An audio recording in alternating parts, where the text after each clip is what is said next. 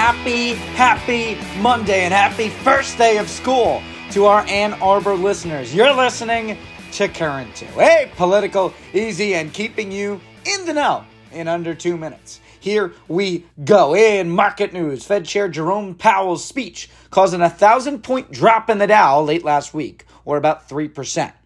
The S&P and Nasdaq down even more. What does this mean?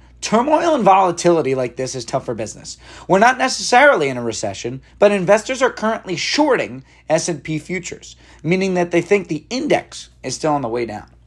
In national news, might be a good time to pick up some new clothes. Retailers currently are way overstocked as sale numbers have dropped due to recent inflation.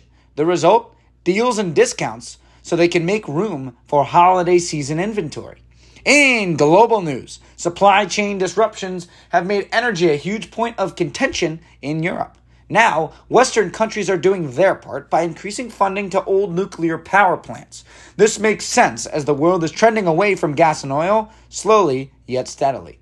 Your sports. One reaction of the day Rory McIlroy edges out Scottie Scheffler to take home the $18 million top prize at the Tour Championship.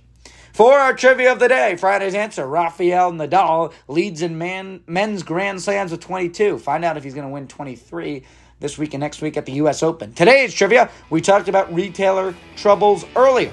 Do you know the largest retailer in the world? The answer, you'll find out tomorrow. Get after it this week, and thank you for listening to Current 2. Hey, political easy and keeping you in the know in under two minutes.